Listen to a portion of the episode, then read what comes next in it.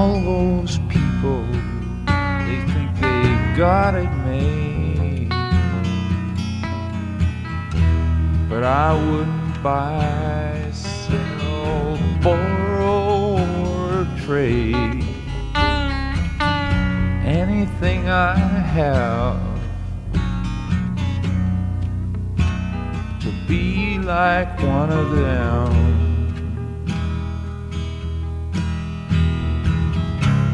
I'd rather start all over again. Hello and welcome to episode 1601 of Effectively Wild, a baseball podcast from Fangraphs presented by our Patreon supporters. I am Ben Lindbergh of The Ringer, joined by Meg Rowley of Fangraphs. Hello, Meg. Hello.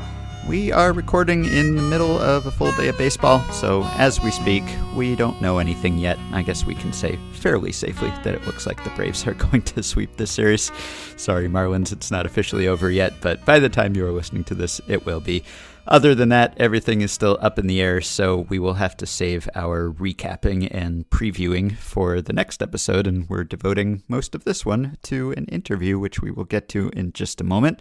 I have one question to ask you. Just the other day, the Reds president of baseball operations, Dick Williams, resigned and said he was stepping down to spend more time with his family and, and switch over to a, a different family owned business. I guess the, the Reds are sort of a, a family owned business for him, too.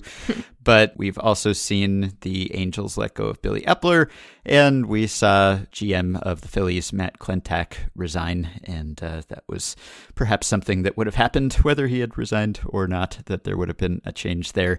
Which of those jobs would you want if you Oh. were the hot GM prospect or, or president of baseball operations candidate, and you could have your pick of openings this year. And it's not clear yet what the Reds situation will be. Nick Krall is still the GM there, and maybe he will be promoted or maybe he'll stay on. We don't know. But let's just say that teams are all flocking to you and saying, Meg, you're available. We want you. You're the best person for the job. You can be the GM or president of baseball ops or whatever we're calling it for any one of these three teams. Do you think there's a, an ideal situation here? I think that the Meg of like 18 months ago would be surprised by this answer. I'd almost put Philly in last place, hmm. which is surprising given some of the talent they have on that team. But I think that they are just, they appear to be in kind of a bad way organizationally. I think that they are about to go through another philosophical shift in terms of the way that the organization approaches sort of baseball and roster construction. So I I guess I would put them last. Do I think that? There are appealing things about each. There there are appealing things about each. So there is and there is considerable talent to be had on that roster and presumably Philadelphia's bullpen will not be quite as terrible as it was this year. It seems like it would be impossible for it to be assuming that they actually staff it with baseball players and not like, you know, cobblers or youth pastors. So I think that there will be improvement there, but it's unclear to me exactly what the the sort of going forward financial picture looks like for them. I think that there seems to be some shifting that's going to go on from a player dev perspective. As a farm system, they don't do particularly well. So, in terms mm-hmm. of talent, it doesn't seem to be forthcoming from the minors necessarily. So, there's that. The Angels have Mike Trout. So, that's always appealing, but like, w- they have like two and a half starting pitchers. So that's trickier. They really ought to have been better than they were this year, but you know, when you only get like two starts and not even really two full starts out of Shohei Ohtani, I guess that's what's going to happen. But that Cincy team, that Cincy team, Ben, yeah. intriguing. I find that Cincy team intriguing. I think that the the pitching on that Cincy team uh, is intriguing, and uh, you know their collection of position players did not hit quite as well as one might have expected. And when I say one, I mean me. I thought that they would perform better than they did this year, too. but I think that that organization is is one um, kind of on the rise, on the up and up. They also don't rate fantastically well from a farm system perspective. Right. Although, you know, I don't think that any of these organizations are in sort of the top half of baseball when it comes to that. But I think that Cincy, Although the chili thing, we got to talk about. I mean, we don't. we shouldn't talk about it here. It's a waste No. of time. And we have a, a lovely and thorough interview to get to that is far more interesting than um, my thoughts on the sky chili or whatever it's called. We're going to get so many angry emails, and I'll answer all of them, Ben. I promise. Yes, you can import your preferred chili if you take that job. Yeah.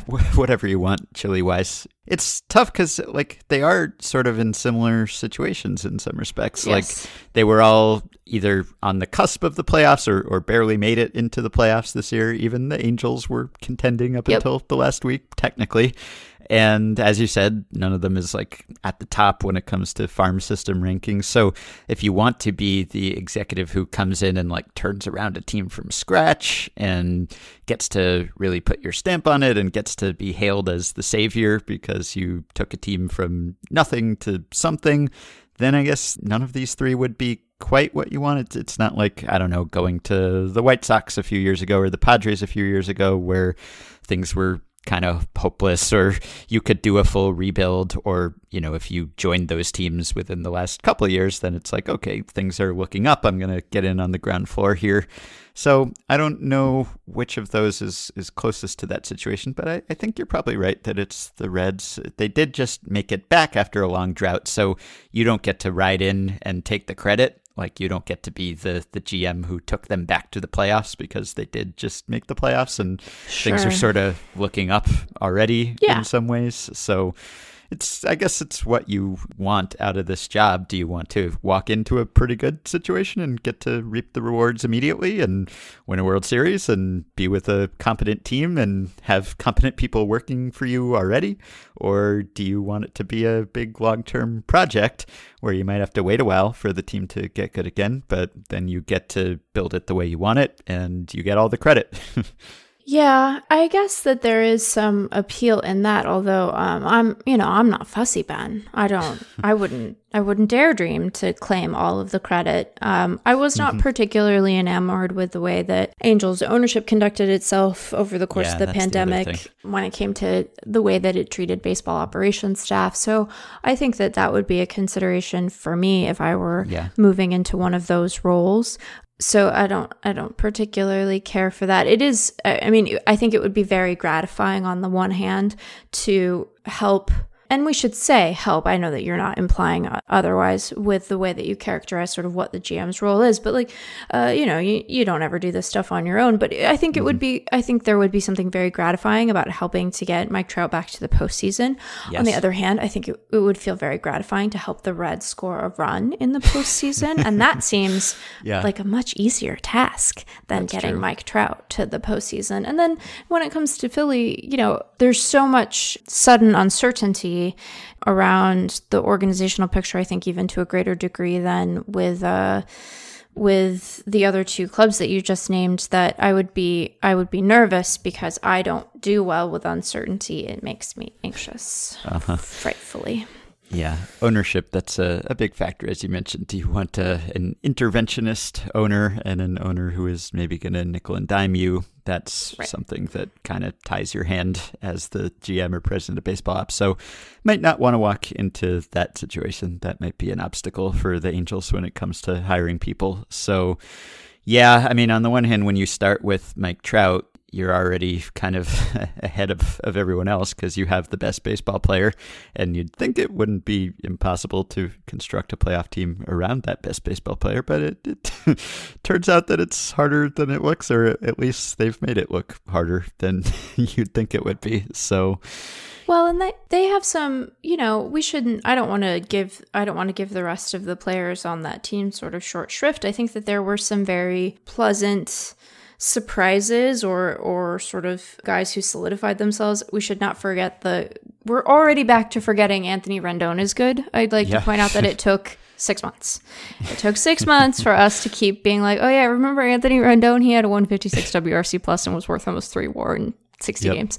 So we're just gonna keep doing that forever, I guess. You know, but like David Fletcher is a real baseball player. Like he mm-hmm. demonstrated that this year, and presumably with some amount of health, we will see a version of Shohei Ohtani, whether it's a two way player or not, who is able to hopefully contribute more to the club. And you do have money coming off the books with Pujols' contract rolling off soon. So it is not as if they don't have some room to work uh, with and some nice players, and then, you know, literally the best player in baseball to sort of build stuff around. But the pitching is just. Yeah. And it's so consistently that sound that so that's it's just a real shame because some of it is you know expecting like Julio Teheran to be really good and some of it is tragedy far outside the organization's control or most people in the organization's control. And then some of it is you look around and you're like, wow, we wasted a really good Dylan Bundy year out of mm-hmm. nowhere.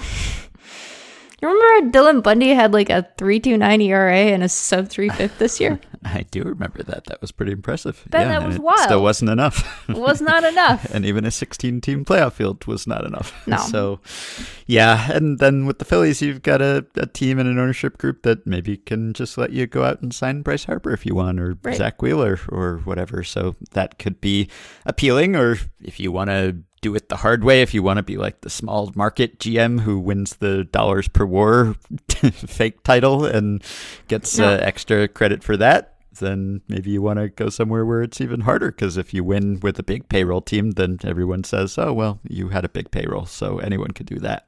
Yeah. Yeah. It's a tough call, but you're uh, accepting interviews, I guess, with any of them, right? If if, uh, no. if they're interested. Uh, you know, David Appelman's a very busy guy, so I don't want to assume that he listens to every episode of our podcast. But it's fine, David. Don't worry. Well, yeah, I think there are only 30 jobs like that, or I guess 60 if, if you count GM and President Baseball Ops as separate jobs. So they can have their pick of, of interviews at least, but there are different appeals to each of those positions, I think. But it's sort of interesting because they are in similar situations in some ways, but also different situations in some ways, and they're going to be going after the same candidates. So yeah. we will find out what the preferences are. Or they could go in a totally new direction with someone we don't already know the name of. What? Impossible. You have so many options. I mean, a, possibly a non white Ivy League guy? Can they do that? In this economy? All right, we'll find out what happens there, and we will talk next time about the end of the division series and preview the championship series. But right now, we are going to bring you an interview that is sort of loosely related to the playoffs and a playoff team. We're going to be talking to Jimmy Buffi, who technically is a, a, doctor or at least has a PhD in biomedical engineering, although he told me not to call him doctor because uh, he doesn't want to be formal like that. Jimmy was a, a driveline guy briefly. You may have read about him in Jeff Passan's book about pitcher injuries, The Arm. And then he went to work for the Dodgers as a senior analyst for four and a half years. And just within the last year, has left the Dodgers to start his own motion analysis company. So he's kind of on the cutting edge when it comes to how teams are using all this technology to improve particularly pitcher performance, but not exclusively. MLB's StatCast system now uses Hawkeye, which is capable of tracking players' limbs, so you can see how a pitcher's body moves, how his arm moves during his delivery. You can get some measurements from that, and that's just one of several systems that are being used for markerless motion capture. In other words, you don't need to strap up a pitcher with a bunch of markers on various points of his body that can be tracked in a lab. You can do that from afar remotely without the player being encumbered by anything. So that sort of started a gold rush to collect that data and figure out how to use it to improve players, adding velocity and preventing injuries. And you look at the Dodgers, and they have this great all homegrown rotation. They have depth and more pitchers than they know what to do with. And I don't know if that is because of Jimmy Buffi or partly because of him, and he won't take credit for that, but certainly they are doing some things that other teams maybe were not as quick to do. So we will ask him about all of that and the effect of the pandemic shortened season on pitcher health and the postseason schedule and much more in just a moment.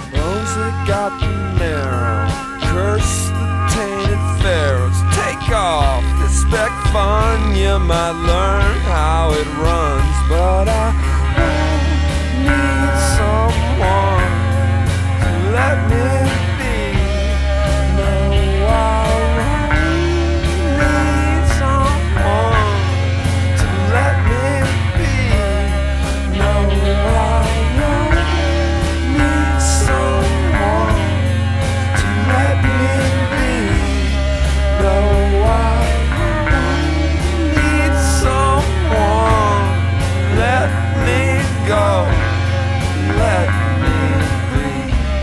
we are back, and we are joined now by Jimmy Buffi, who was briefly, very briefly, a biomechanics consultant for Driveline Baseball before he was poached by the Los Angeles Dodgers, where he served as a senior analyst for about four and a half years and almost a year ago struck out on his own as the co-founder and CEO of a motion analysis company called Reboot Motion. Hello, Jimmy. And hopefully, uh, hopefully not struck out though.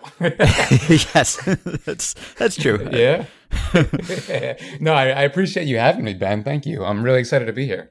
So, can you quickly take us through your, your background and career progression? I just summarized a portion of it, but what did you study to become an expert in this field? And then how did you end up gravitating toward baseball and driveline? And then how did you decide to go private with the Dodgers and ultimately move on to what you're doing now?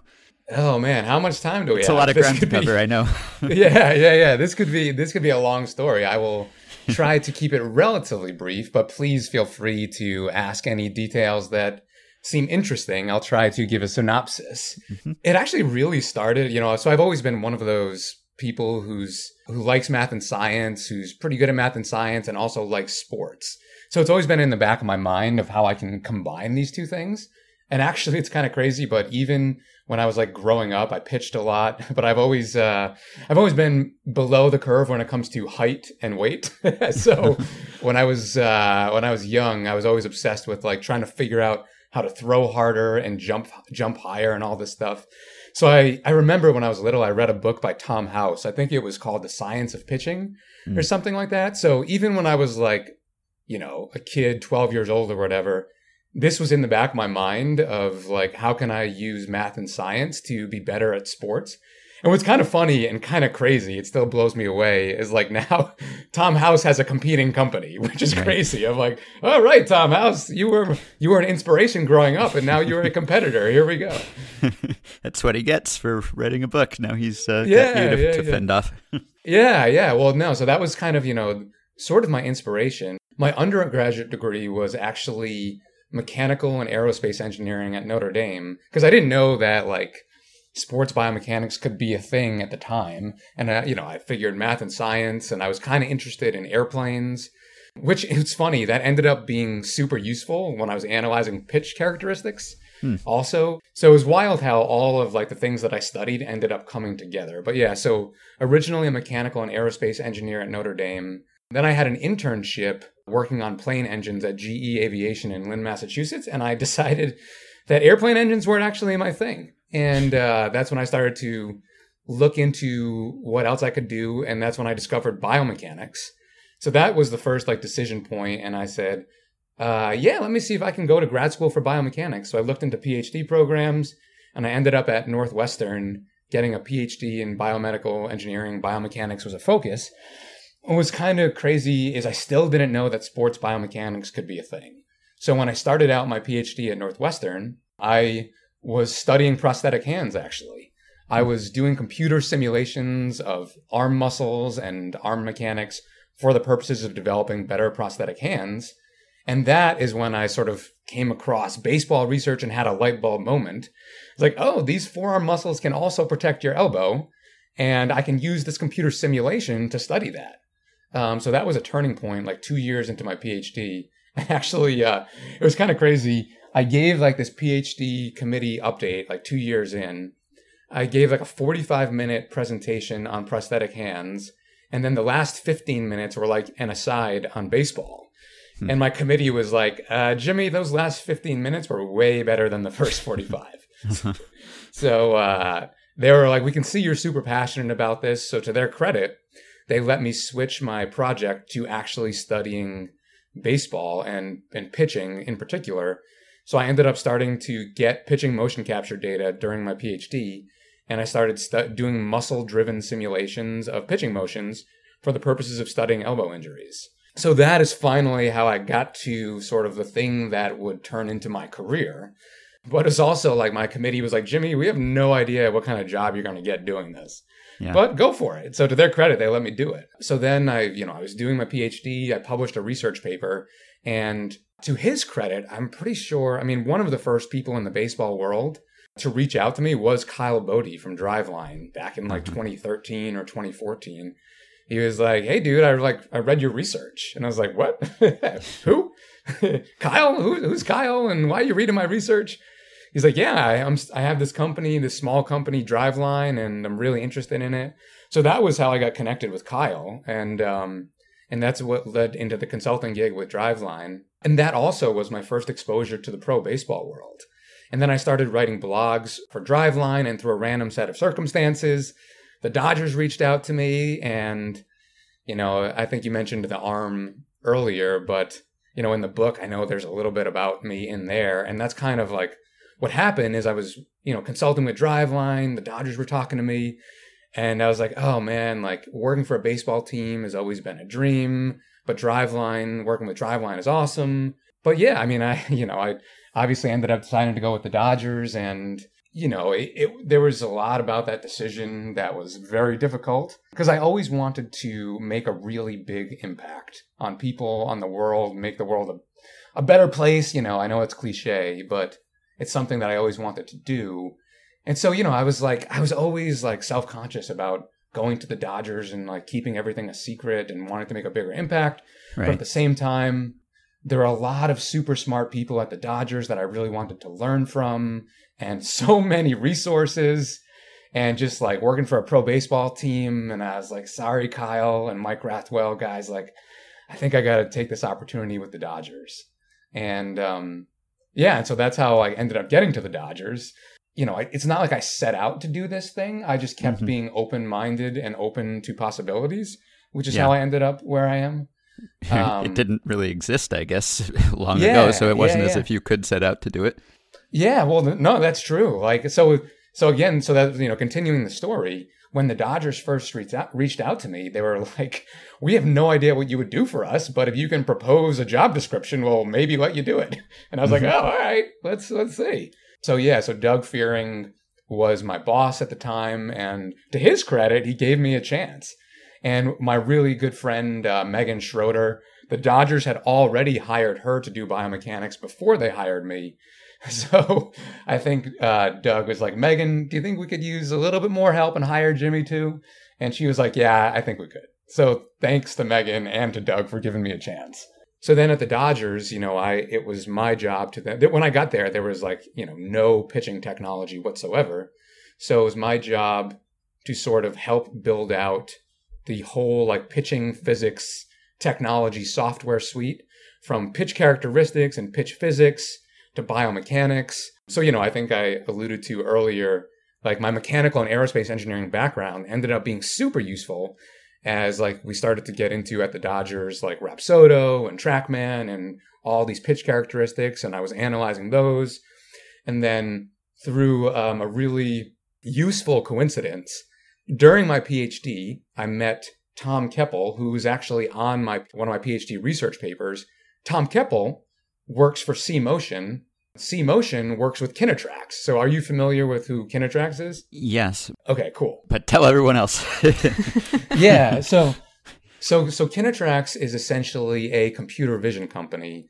Um, they go into go into a stadium, install a bunch of cameras, and then use computer vision technology to record how the pitchers and the hitters move in a way that you can do biomechanical analyses. So I actually met Tom Kepple and Steven Cadavid from KinaTrax during my PhD. So when I got to the Dodgers, I was like, hey, we should like look into this these people. So then we mm-hmm. also at the Dodgers ended up purchasing KinaTrax, which, you know, I, I think I'm okay saying that because there's articles that have been written about it. Yeah. Yeah. And so then that led into analyzing pitch physics, analyzing biomechanics, for the Dodgers for five years. And that was an awesome, awesome, incredible experience, just like from being cool and from edu- like learning a lot of things. But then I think to get to sort of like present day, what I started to notice was all sorts of companies like KinaTrax were popping up. I mean, I, I actually don't know if Simi came first or KinaTrax came first, but Simi was on the scene, KinaTrax was on the scene, Hawkeye was coming on the scene, mm-hmm. Uplift.ai is coming on the scene, Pitch AI is coming on the scene, Tom House's company, Mustard is coming on the scene. All of these computer vision motion capture companies are starting to pop up. And that's when I started to have a realization, like going back to what I mentioned earlier, before starting with the Dodgers, about how just having a desire to make a broader impact than just on, you know, Dodger pitchers. I was like, oh man, the data that I analyzed in my PhD and then I spent four years learning how to analyze within the Dodgers, that's going to be available to a lot of people really soon. And I was like, I think that this is my opportunity to make a broader impact, which mm-hmm. led to my decision to leave the Dodgers a little less than a year ago to start this company with one of my best friends, Evan Demchik. And our whole hypothesis is that motion capture data is is becoming more and more accessible and it will continue to become more and more accessible. And we understand, I personally understand how complex it is. So the idea is there's going to be a lot of this data in the world and the world is going to need people to analyze it. So that is where Reboot Motion comes in is we are trying to become sort of the world's premier motion analysis company, where we're not necessarily doing the computer vision and the motion capture ourselves, but we will process and analyze any motion capture data source that you have for the purposes of helping your player perform better and avoid injury. And that's where we are now with Reboot Motion. Yeah, I wanted to ask, and I imagine that in your work with the Dodgers, the the balance may have shifted depending on the personnel you mm-hmm. were working with and what part of sure. the organization you were working with, whether it was you know major leaguers or guys coming up through the farm system. But what what was the the sort of balance of focus on injury prevention versus helping players to better optimize their performance? Those are obviously linked themselves, but what what was the balance that you were striking there? Yeah, I mean, I, am not sure how specific I can get about the stuff in the Dodgers, but I can just speak to what the focus is right now and just my general perspective on the whole thing. I don't think that they're independent. Right. At least in the way that I think about it. I mean, certainly you can analyze them independently, and, you know, I, I, obviously, we've probably many of us have seen our fair share of these variables correlate with velocity and these variables correlate with increased injury risk. And I tend to take a slightly different approach when it comes to that. You know, given my background in mechanical engineering, I approach things from a very like fundamental mechanical engineering, like physics perspective, where rather than relying on statistics, to sort of infer cause and effect. I try to write the mechanical engineering equations. And the thing that I really like to focus on is actually uh, movement efficiency. And I know people like throw around the term move, movement efficiency a lot, but I actually analyze it in a very literal sense, which is like, you know, when you move, you're drawing energy and momentum into your body from the ground. And then you know your technique the job of the technique is to transfer that energy and momentum to the body part you care about whether it's your hand if you're a pitcher uh, the barrel of the bat for a hitter. So the uh, whole idea is to get more energy and momentum into the body part you're trying to maximize and less energy and momentum into the parts of the body that could get injured. So i think i'm, I'm hopefully i'm answering your question but i actually don't think that they're independent. Like in the way that i look at it it's about improving movement efficiency, which actually should both improve performance and reduce injury risk. Sure. And from the outside, for fans or media members, when we look at teams, it's, it's always hard to tell whether teams that had had fewer injuries are getting lucky in that respect, or yeah. Yeah, whether yeah. they're doing something either to avoid injury prone pitchers or to make injury prone pitchers less vulnerable to injury. So, having been on the inside yourself and, and doing this now, how predictable or preventable are injuries in, in general? And I, I, suppose how big a difference between teams do you think there is in that area these days? Oh, man, that's kind of a tough question because I think it, you know, I know this is probably an unsatisfying answer, but of course, like most things, is it kind of depends.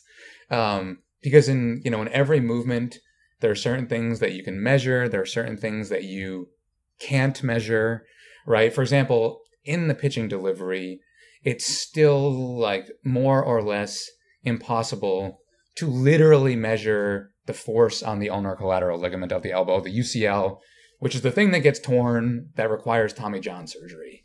Mm-hmm. Uh, you know, we can do things to kind of like measure the load on the elbow which you know can sort of help you like kind of get a picture of what's going on with the ulnar collateral ligament, but without knowing you know, how strong the muscles are, the properties of the ligament, it's still really, really hard to like literally predict injury. You know, so I think you know, again, I just can, I'm going to continue to just give my perspective on this because that's what I'm qualified to do at this point and able to do at this point. But what I try to to focus on, and I think, you know, at least in my experience, I think, you know, the maybe the more advanced teams are doing is rather than necessarily trying to like predict injury, which I still think is more or less, you know, a really hard thing to do, like in any meaningful way, just try to understand in a movement what body parts and joints are under the most stress. And if you understand that, then you know you can give information to the medical staff and the strength staff, and they can do stuff to try to reduce uh, risk of injury by strengthening those you know those joints and those body parts. And then maybe the coaches decide to like make a change in a technique to address that. But I think predicting is still really hard. So I think maybe you know what a more advanced teams might be doing is just trying to understand as specific uh, as possible you know what what things a pitcher is like stressing or using the most. And that's how i try to focus more on it. Is not predict injury but like let's figure out where the demands are on this pitcher's body. I'm sorry was there a part two to the question? No i, I think you uh, you answered it. It's you know i just I, I wonder how much of it is just sort of you know can you look at a, a video or look at uh, you know mm-hmm. some of the, the data that you gather in these motion tracking technologies and say oh, here's a red flag. I guess it's not as simple as saying there is a, you know, 30% probability that this pitcher will tear his UCL within the next five years or something. I don't know whether it's imprecise, you know, because uh, in the past it would just be a, a, scout looking at someone and saying, oh, I don't, I don't like his arm action or, you know, uh, right, it looks right, right, awkward or funky or something or, or, you know, you, you would have people saying, well, if you have your elbow at this position at this point in the delivery, mm-hmm. oh, that's a, a red yeah. flag or whatever. And you, you know, you never know whether there's science to that or or not. So that's just sort of what I'm wondering what the state of the art is because you do yeah. have people who claim that you can predict injury or, or at least you can predict risk factors or identify risk factors, and so it's it's just hard to know from the public perspective how much truth to that there is. Yeah, no, no, I I think like yeah, literally predicting injury is still like pretty close to impossible for a lot of reasons is you just need to know so much information uh, internally about how the pitcher's or hitter's body is working. And then also like the databases for injury are kind of rough because you never know if an injury i mean unfor- it's unfortunate but you know you you un- we understand i think in in the public realm that a lot of injuries may be like phantom injuries. You don't know how much is mm. is truthful. So it's really hard to build an injury database per se to create these comparisons. But I think, like I said, I think the thing, at least like from my perspective, what I think is more useful is understanding like which parts of a pitcher's body are being used the most, which is ma- is not necessarily predicting injury, but it's giving insight into like where the stress is in the pitcher's body, which then you can respond to, you know, however you want. It just adds more information when you make these decisions. And I think another thing that, that people don't necessarily always think about when when someone says like, oh, I have a statistically significant result for like these factors like lead to elbow injury. And I don't know, you find this in a lot of realms, but I think people tend to think in binary terms like he's either or she is either going to get injured or they're not going to get injured. But really mm-hmm. it's a probability right? It's like a percentage chance in essence. And if your model says well this pitcher uh, his chance of injury is 35% and this pitcher's chance of injury is like 33% but the pitcher with a 35% chance of injury is also a better performer. I mean, like, what do you do? mm-hmm. And like that, that difference in percentage, is it significant enough to impact decision making? You know, like that's, that's sometimes what I think about is like somebody tells me, Hey, this person is at a higher risk of injury. Well, this person is also our best player. So like, what do you want me to do? Do you want me to sit down our best player and we'll put him in bubble wrap for like three weeks and then we'll lose, you know, 75% of our games, right? Like, so still also like even with even if you were to have like very specific information, I think the decision making process on top of that is still a really interesting problem and difficult problem. So, I guess given that, I'm curious sort of how early in we'll we'll stick with pitchers for a moment. How early into a pitcher's career, and we will not ask you to divulge any Dodger State secrets when you answer this mm-hmm. question. But I'm curious, sort of how early you got involved with guys as they were coming through the organization. Were they undergoing a biomechanical assessment that you used to then make recommendations? Were you waiting for performance indicators to say, oh, this guy isn't doing as well as he used to that might be indicative of you know a coaching issue but might also mean that he is stressing his body in a way that isn't allowing him to perform optimally. How did how did they sort of come into your scope? Yeah so with the dodgers the collaboration was awesome. You know thankfully very early on in my career there was good synergy between player development and research and development and so things just like got very much meshed together. And, you know, obviously, like I said, I can't go into too many specifics about that, but let's just say that, yeah, technology was involved like very, very early in, in players' careers and even before players' careers, you know, like during the drafting process. And I think in terms of like when or how to make an intervention with somebody, I mean, I think that is that is why I think like collaboration with coaching and you know the data scientists and the people trying to predict performance is all like so important because it is a very delicate balance. Because like one of the things that is still really difficult to do is is like predicting what will happen when you make a change with somebody. You know like it's just really difficult to say like i change make this change with like the rear leg and we expect it to increase velocity by 0.5 miles an hour. But changing the rear leg actually accidentally changed the lead leg too, and now we made velocity drop 0.5 miles an hour. so I think there's always like a very risk there always there's always a very interesting like risk reward assessment that you have to make when like thinking about whether or not to implement an intervention. And again, I think this is where the collaboration becomes really, really important and working with everybody like how do we think this person's you know mo- current movement pattern current pitch characteristics how do we think this is going to play going forward? And you rely on you know the data science people with those predictions and you know they maybe they say hey we think that this exact profile is going to play really really well going forward. And so now maybe we are very hesitant to change what the pitcher is currently doing because we feel pretty good that it's going to have success going forward or you know maybe now we look at a pitcher's profile and we say hey this is probably you know not going to pan out. And so we can be a little bit more aggressive with changes. So it's always like a very interesting i think an important risk reward decision on whether or not to try to implement an intervention. But actually it's not to say that you know if you decide the risk of implementing an intervention is too great intervene, you don't do anything. Like then I think you kind of switch from using technology to decide how to change someone and instead you use the technology to figure out how to maintain someone and how to detect when things might be going awry before it's too late. Right. Cuz you know like I've seen on too many occasions where like you know, it's unfortunate, but you don't catch something early enough, and now all of a sudden, like a new movement pattern is ingrained in somebody, and now it's really hard to get them out of that bad habit. So the idea is, oh, we start to see someone going awry right. early, and we can intervene before it gets too severe.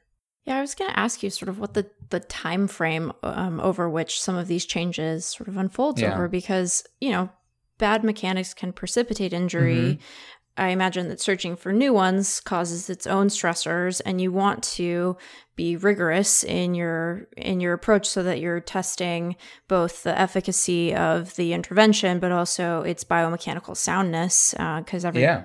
you know pitcher's body is going to respond differently to your suggestions mm-hmm. so is this the sort of thing that you're measuring over the course of a season over the course of a minor league career what's the time frame you're typically working with well, yeah. So you're no, you're absolutely right. And again, like a lot of things, it kind of depends on exactly what you're talking about. And again, this is also where, you know, I personally like rely on collaboration with coaches and strength staff and medical staff to figure all this stuff out. I mean, in general, you know, my lean is to measure as much as as humanly possible. But then how often do you intervene is the question. And, you know, for certain things, like, yeah, there, I feel like there are certain parts of a delivery of a movement that are more like embedded and may have like more downstream effects that are, and more ingrained that take longer to change. And you might want to wait longer before you act versus things that you're like, oh, we need to change this now. So, like, yeah, I mean, I guess always monitoring, but then deciding to intervene is more of a question, and and when to intervene is more of a question for a coach. Because you know, in particular, you know, I in general I like to generate analyses as often as possible, but then you talk to a coach because you know typically you know in general like now or whatever i'm not talking to the player every day right so you say to the coach oh this player's like output was a little low today out of this body part.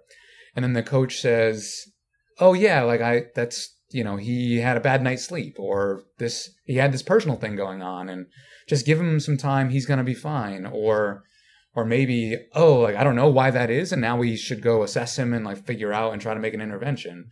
And or like, you know, maybe the way the pitcher was like reaching and pulling with the lead arm today was a little different and that is a pretty straightforward thing to intervene with. So immediately the next day, the next bullpen, you say, hey, hey, your lead arm changed and like let's try to get it back to where it was versus like something that's a little bit more intrinsic to the delivery where you're like, oh, I don't know if that is something that we should intervene on like so quickly. Let's just see how it plays out.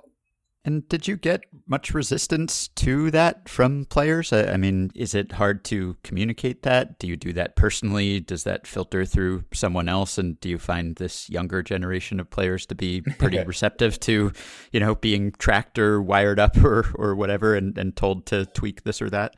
Yeah. So in general, I like to approach players with a trusted coach and whether it's the pitching coach or the hitting coach or the strength coach or the trainer, all of the above, because I think that it's such a special skill set of a coach or a strength, any sort of coach.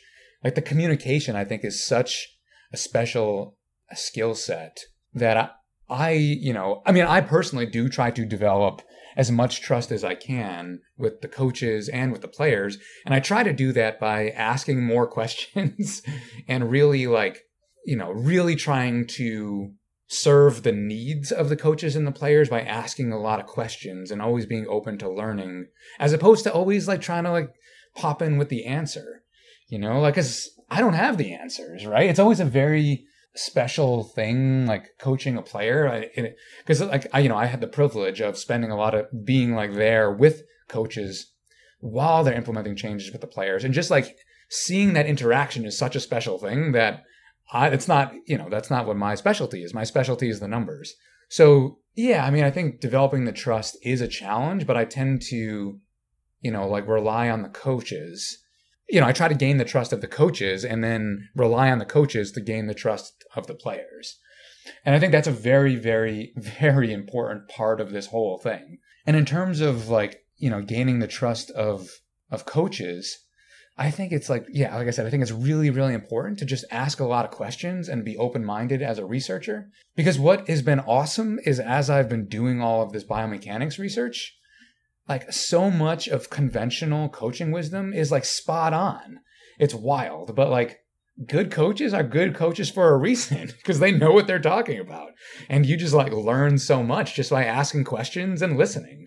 Like one of my favorite things to do at spring training was to just sit in the coach's room and like listen and ask questions and participate in these conversations.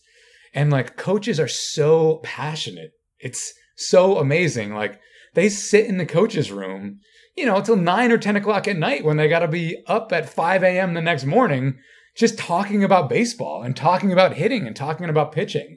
And it's just, I think, I don't know, it's all such a special experience. And I think it's all part of building this trust that you're talking about versus like, I think where you get into trouble is if you are the type of analyst who spends all of your time behind a computer and then you know, once a month pops in with a report that has, quote, all the answers, that's when you get into trouble.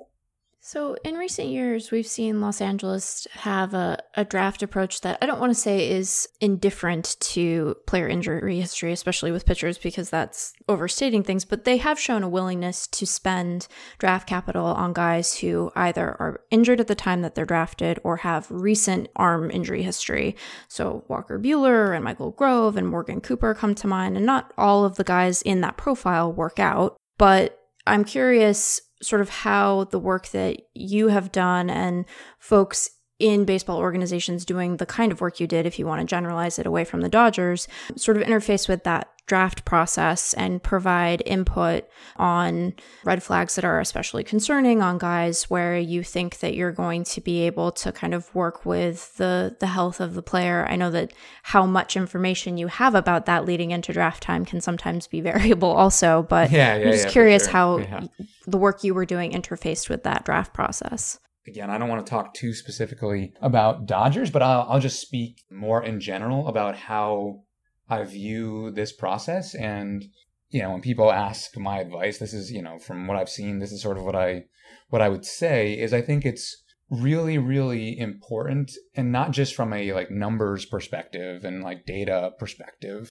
but to understand the capabilities of your organization to like quote unquote like fix certain things, whether that is like help somebody heal from an injury or intervene on a delivery inefficiency or intervene on a swing inefficiency. I think it's really, really important to understand your organization's ability to do those things. And then, you know, and and that the ability to intervene, I think, is a combination of being able to analyze the data properly, but also having, you know, the coaches, the strength staff, the medical staff that is also able to do whatever is necessary to implement those interventions or make those changes. So I think it's really important to understand the capability of an org- of your organization to do those things. And then also to with the players like assess uh, using data, traditional scouting, you know, all that stuff, like where those things match up, like where the player is deficient in ways that you think your organization is really good at intervening. And I think that is where the, you know, in general, I think that is where like sort of that magic, that sweet spot is in like drafting. Like you find inefficiencies that you think you can fix, or you you you find whatever you know, like things where that the outside world might think is a red flag, but you actually see it as an opportunity. And that's kind of the way I try to view everything. Is is how many quote unquote red flags are actual like opportunities there don't seem to be a lot fewer pitcher injuries in general. I mean, certainly if you go by days on the injury list, let's say, it, it seems like that keeps climbing or, or hasn't gone down, despite the fact that teams are much more careful with pitchers now and pitch counts are lower and relievers don't get used on as many consecutive days. And so you have that on the one hand, you're you're protecting pitchers, you're maybe not abusing their arms as much as used to happen. But you also have pitchers throwing harder and throwing at max effort all the time, and maybe those things kind of counteract each other. So, yeah. Do you think that the industry is doing a, a better job in general of keeping pitchers healthy and, and on the field? I mean, is the fact that we still see so many injuries and so much lost time an indictment of the way teams are handling injuries, or is it just that, well, pitching is not good for you no matter what you do even if it's uh, efficient it, it's still going to Yeah. subject your arm to some strain. And when guys are throwing as hard as they are now and we know how beneficial throwing hard can be so it's hard to tell someone not to do that. And you know you're bringing in guys and you're saying okay here's an inning just go all out. Is there any way to change that trend short of i don't know bionic ligaments or something well, there are like cutting edge things of like strengthening ligaments and reinforcing them, and uh, Yeah. But I don't, I don't necessarily know if that's the answer. yeah, I mean, there's a lot of factors at play here. I mean, it's such a really like difficult thing to disentangle. I mean, I think it, we all know that velocity just continues to go up, and also like people's desire to throw harder keeps going up as injury rates are going up, but also like strength and conditioning methodology is getting better and better. I mean, I think like where I've seen a lot of improvement happen is not necessarily like innings limits, like not the back end, but like the front end. And you see this, I mean, I think people talk about like as like pitchers are on ramping, like the acute to chronic workload ratio and like managing the progression in the acute to chronic workload. And I knew I know a tool that people use to do this is the Motus sleeve. And I think like that is um, a really important part of this is like actually managing the acute to chronic workload for a pitcher, you know, at like both, you know, on ramping to the season and off ramping out of the season. But yeah, I mean, I think it's just really, it's a really hard problem because as velocity goes up, just like by definition, you're going to have higher forces in the body. So it's just going to get harder to prevent those injuries. I mean, the one thing though is, yeah, I mean, I do think though that it's possible to train the body to withstand stresses. I mean, it's just like a, a fact of physiology that if you progress stress in an incremental way, the body like responds by getting stronger. So that is where I think um, advancements can be made is continuing to figure out how to appropriately and incrementally increase stress on the body so that it can withstand the higher stresses of, of throwing harder. So, we've talked a lot about pitchers, and that's understandable given your area of focus, but I'm curious what some of the applications of your research are for position players, you know, with, when it comes to their throwing arms, certainly, but just in general, what's sort of the next frontier of biomechanical research when it comes to other players on the field? Because it's not as if the Dodgers or any of the other playoff teams have been immune from some of the ill effects of soft tissue injuries and other position player injuries. So, how are you seeing this applied to the guys who have to pick up a bat? yeah. Uh, well, my, uh, so yeah, most of my background prior to starting this company has been in pitching. But within the past, I don't know, two months, finally, um, Reboot Motion, we launched our hitting analysis.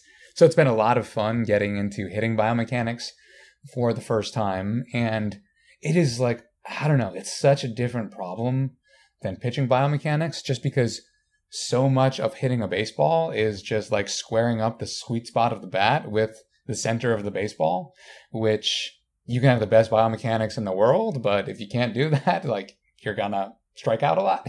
So yeah, that has been really interesting. But in particular, like like I said, the way I sort of approach movement analysis is from improving movement efficiency. And that can apply really across any movement type. And you know, and candidly, like Reboot Motion, we have aspirations to expand beyond baseball. Like we already have an internal golf prototype, a soccer kicking prototype. We've thought about jump shots, sprinting, things like that. And and really it's just like any any movement that you can where you can imagine getting more efficient. Like I think at least with us, like we can analyze those biomechanics and help you figure that out. So whether that is making a swing more efficient or stealing bases, like making your sprinting technique more efficient or an outfielder outfielder getting a jump on a baseball, like making that first step more efficient. I think all of those are possible applications for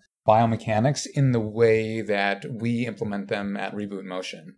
I think why hopefully that will be somewhat easier for us than other people focused on biomechanics is because again, like we rely on raw laws of physics, you know, writing those equations as opposed to relying on statistics. So, you know, we don't necessarily need to build up a database of like hundreds and hundreds of of movements to then get something useful out of it. I mean, even with just a few movements, we can like write those equations of motion and then start to analyze efficiency.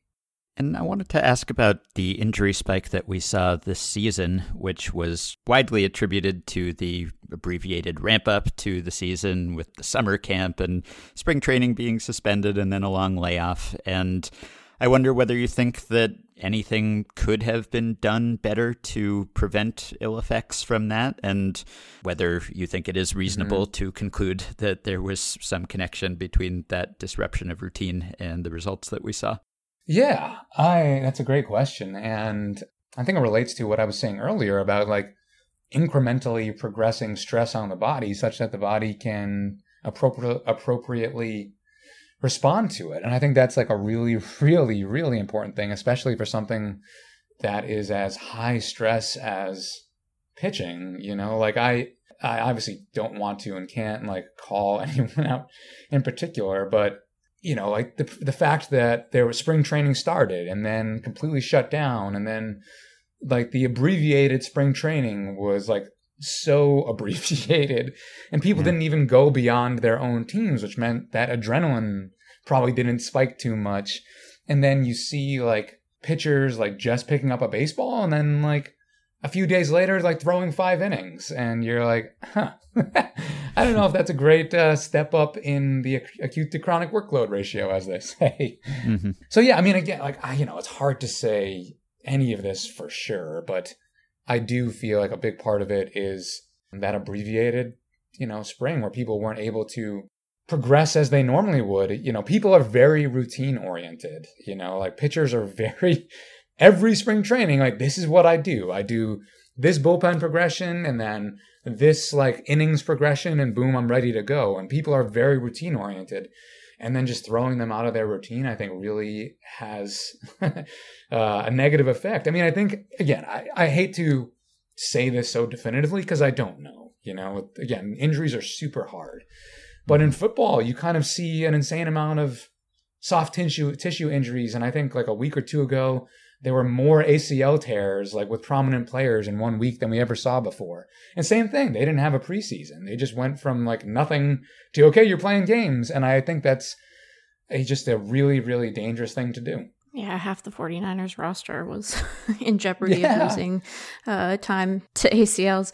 I guess things aren't getting any easier for these guys, right? So I'm curious, you know, given the the relative dearth of scheduled off days this postseason, we've had this shortened ramp up, this very strange 60 game season, and then a postseason that, you know, is is normally busy and sort of all hands on deck, but is taking on an even greater urgency in terms of its schedule. So I'm curious how you imagine teams that are still in a playoff hunt sort of balancing this what has to be a very difficult decision because on the one hand they do have depleted staffs. And like you said you can't wrap your best players in bubble wrap because what's the point of them being there? But you also don't want to jeopardize anyone's long-term health or the long-term sort of future of your organization. So you're not in a position to have to advise anyone on this stuff now. But what approach do you think teams should be taking and sort of what should they be looking for in terms of flagging velocity or pitcher health that might cause them to rethink how they're deploying their staffs? Yeah, great question. It's a very nuanced question. And, you know, I mean, like winning a World Series is awesome. And to some degree, I feel like if, if a player like wants to, and if a coach and a team, they want to make that trade off of like, we are winning at all costs, I think that's a perfectly like reasonable thing to do.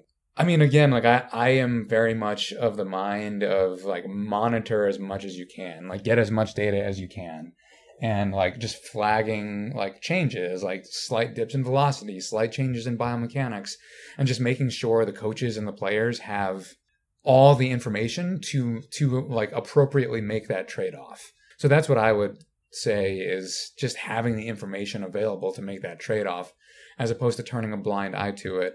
And something that I kind of wish, and especially this year, as the schedule was like so condensed, I've always wished that, especially now that like there are so many more, I think, good pitchers in the league and good relievers.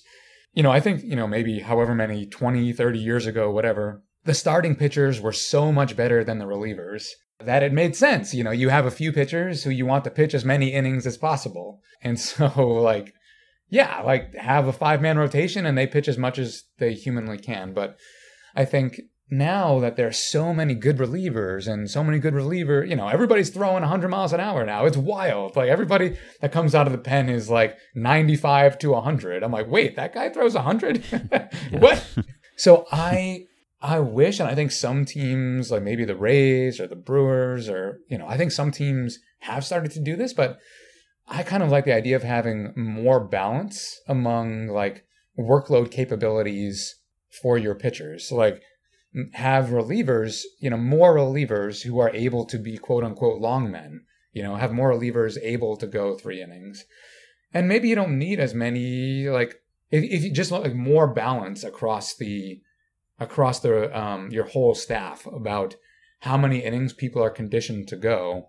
And I think that requires a lot of foresight, but I think that especially in a, in a situation where you have so many games and so short of a window, having more balance among sort of how people are built up could be a really powerful thing. You mentioned how everyone seems to be throwing hard now, and I wanted to yeah. ask something related to that. I mean, there's been a lot of conversation about even, say, Clayton Kershaw regaining some of his lost velocity this season.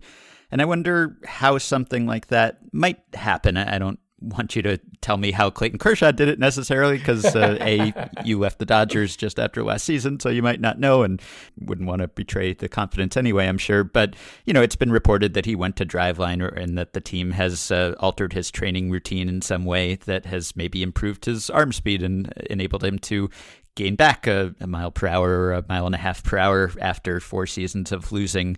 So how does that happen? I, I, guess how could you, you know, conceivably go about saying, "Hey, you can throw harder than this"? And can anyone throw harder in theory? You know, if they change something about their biomechanics or their training routine, does everyone have the potential to do that, or are there upper limits for just about everyone?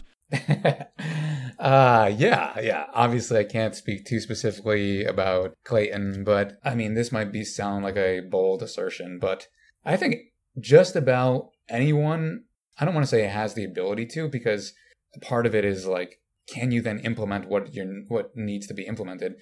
Mm-hmm. But I think a much broader percent of people than you might imagine have the ability to throw harder because yeah there are just certain like physics principles about how energy and momentum are transferred through the body that if you like if you understand them, you can find these areas of, of inefficiency and then you can improve them.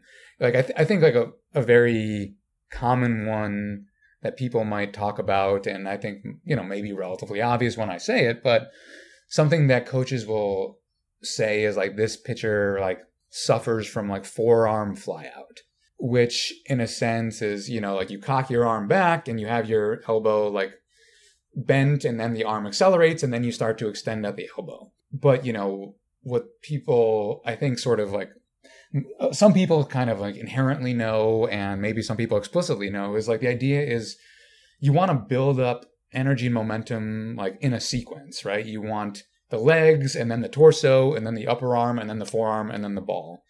And so like you know a pretty common flaw is like someone's forearm will just fly out too early and what that means is that you are starting to accelerate the forearm before you're done accelerating the upper arm. And if you can like learn how to delay that forearm extension until the upper arm has built up, you know, more energy momentum, then you can get more energy momentum through to the forearm and through to the ball. And there are just, you know, there are certain things like this that when you analyze, like you can figure out, or even you can just see with your eyes. So I do think that a lot of people I mean, like really, like I've, I've, you know, I've analyzed a lot of pitchers, a lot of big league pitchers, and I've not seen yet like one quote unquote like a hundred percent efficient delivery, right? And so, in mm-hmm. a sense, I think like you can find an inefficiency in anyone's delivery that they could work on, you know. And then, but then the question then comes down to: Are you physically capable of implementing the fix, right? Like I'm sure people have seen plenty of still shots of the uh, the postures that pitchers get their arms into, and I can, I mean, yeah. I guess I don't want to presume anything about you, Ben, but I certainly yeah. can't, can't get get my arm into those positions. No. No, it makes me uh, queasy sometimes even to look at it. You see like the, the skin and the bones, and, and it's just like, oh, that can't be good for you. Yeah. So sometimes we like bump into like physical like limitations, like our joint literally cannot do this. yeah. But in general, I do think that the, that people more often than not have inefficiencies that can be worked on. And we got a listener email last week that you're probably better qualified to weigh in on than we were. Do you think mm-hmm. there will be lingering effects from pitchers' reduced workloads this season, either positive or negative, I guess, in terms of how much they can pitch going forward and how likely they are to stay healthy? And would mm. you encourage pitchers to approach this offseason in a different way? That is a that's a great question again, it's it's a difficult one to answer. So I think when we think about injuries, I think we're usually thinking about injuries to like ligaments more so uh, and tendons more so than we're thinking about like injuries to muscles. And what's sort of different about those two, those parts of the body, muscles get more blood. Muscles are more active. They can heal and change much more rapidly than ligaments and tendons because ligaments and tendons have less of a blood supply and in general like less ability to adapt. So it takes a long time for like tendons and ligaments to change properties, like weeks, months even.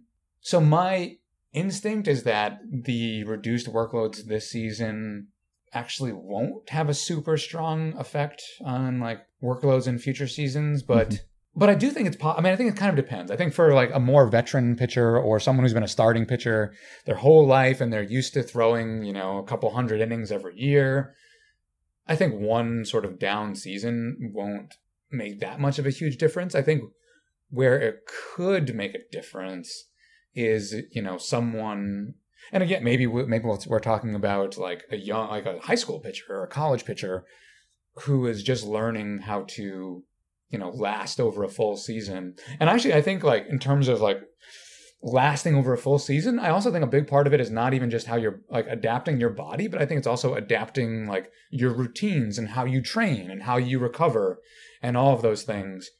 So I think like for an inexperienced pitcher or hitter or just player in general who has never like done a full season, I think yeah, I mean I think they're a season behind. But for the more established veterans and people who know how to do it, my instinct is it won't have that huge of an effect going forward. Can motion analysis play any role in quantifying or even teaching deception? Because that's something I'm always really curious about. You know, you hear that mm-hmm. certain guys hide the ball really well, you just don't pick it up out of their hands. Maybe something about their delivery looks so fluid that the ball seems to come out faster than it should. And so I'm, I'm not talking about the stuff necessarily or, or high spin or, or any of that. I just mean actually making the ball less visible to the hitter or more difficult to pick up. Yes, I definitely, definitely think that it can. Yeah, yeah. Again, I don't know how much how much specifically I can go into here, but yeah, I mean, again, I'll I'll just talk in sort of general terms. I think there's been pretty good research done showing that the batter picks up information about the pitch from the pitcher's delivery. So I think if with motion analysis, you can connect the delivery to something to what the baseball is doing.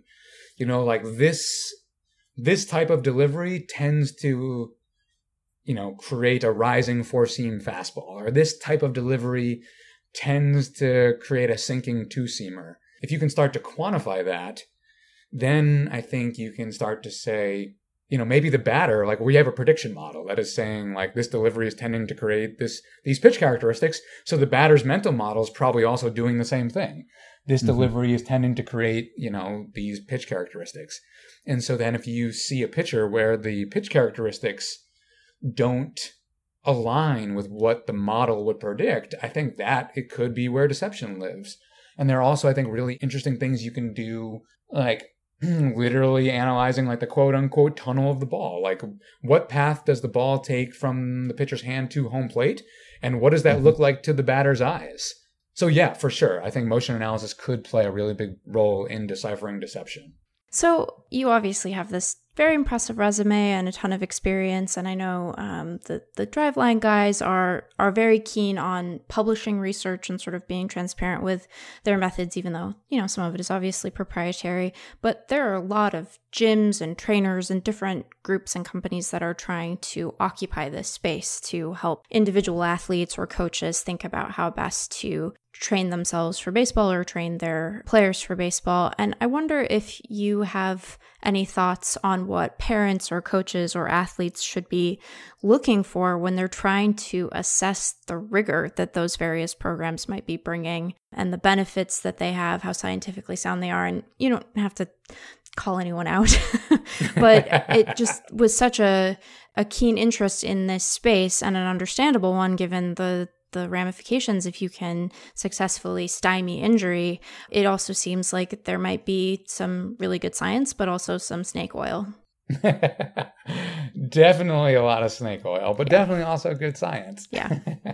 yeah, this is a really tough one because I I understand that not everyone is is trained in interpreting data. Um, yeah, so I mean, I think first of all, if someone, if a if a gym or a coach, you know, like Driveline does, just put it all out in the open. It's like this is our data. Like take a look at it. I think like that's a really really good sign. And if someone says no, we can't tell you anything about it, I don't know. That might be something I'd be hesitant about. I always with Dodger like young Dodger pitchers with any, with young pitchers in general. I just always encourage and parents or whoever. I just always encourage them to ask why, and just you know look listen to the answer and as much as you can like try to figure out if that if that makes sense and and try to poke holes. You know like if if the person is confident and humble.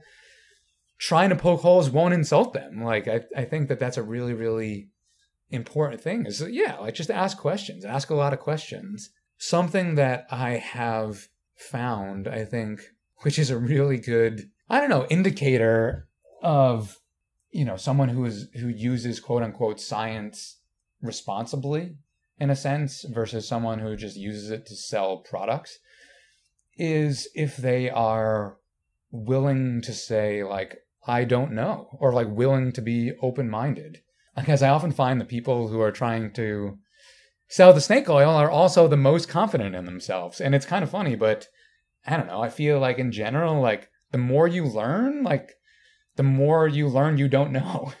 And I don't know. I always find someone who is able to speak confidently about a lot of things provide supporting data. But if you continue to prod, they're also like willing to be humble and say, yeah, I, I don't know. Or I haven't gotten there. It's not something I thought about. I think I think that's a really good sign of when you're trying to find a coach who is using data um, responsibly and who is like who does like know what they're talking about and they know what they don't know.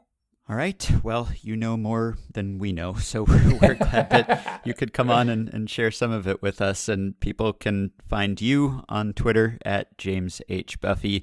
They can find Reboot Motion on Twitter at Reboot Motion or at rebootmotion.com. Thank you very much for coming on today. Appreciate it. Yeah, no, my pleasure. Thanks, Ben. Thanks, Meg. I really, really appreciate it. This is a lot of fun.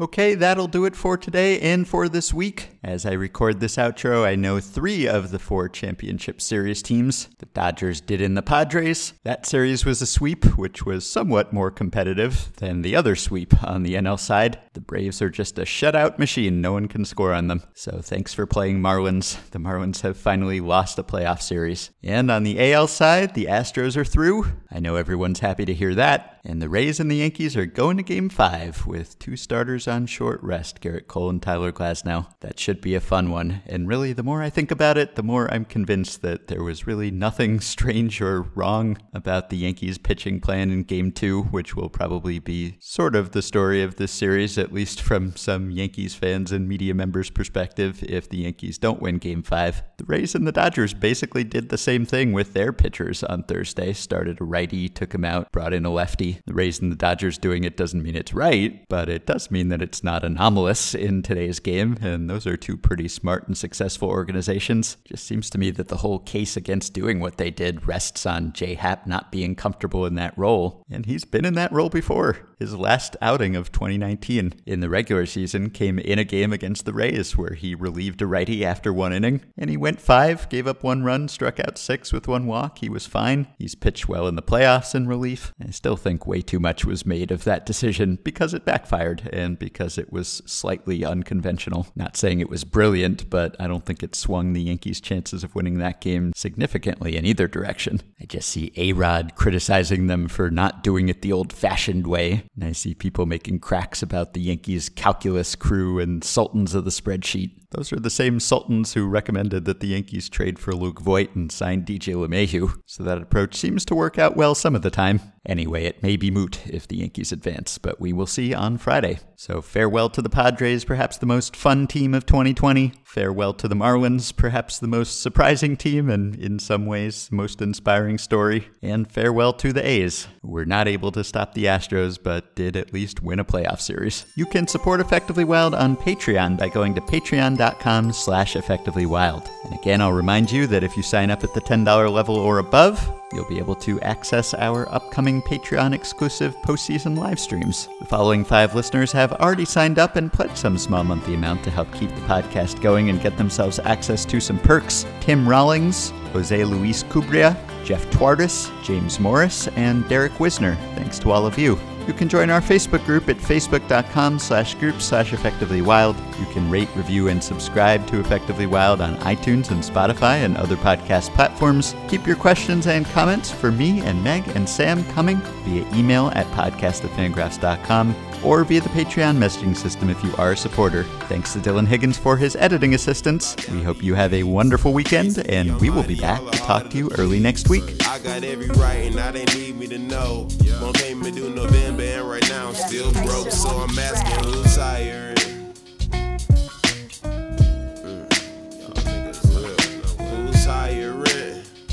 Uh, if you hit my line, I'll get right to work at nine. Who's hiring? Who's, who's, who's, who's hiring? But I'm leaving at five. Leaving at five. Fuck out.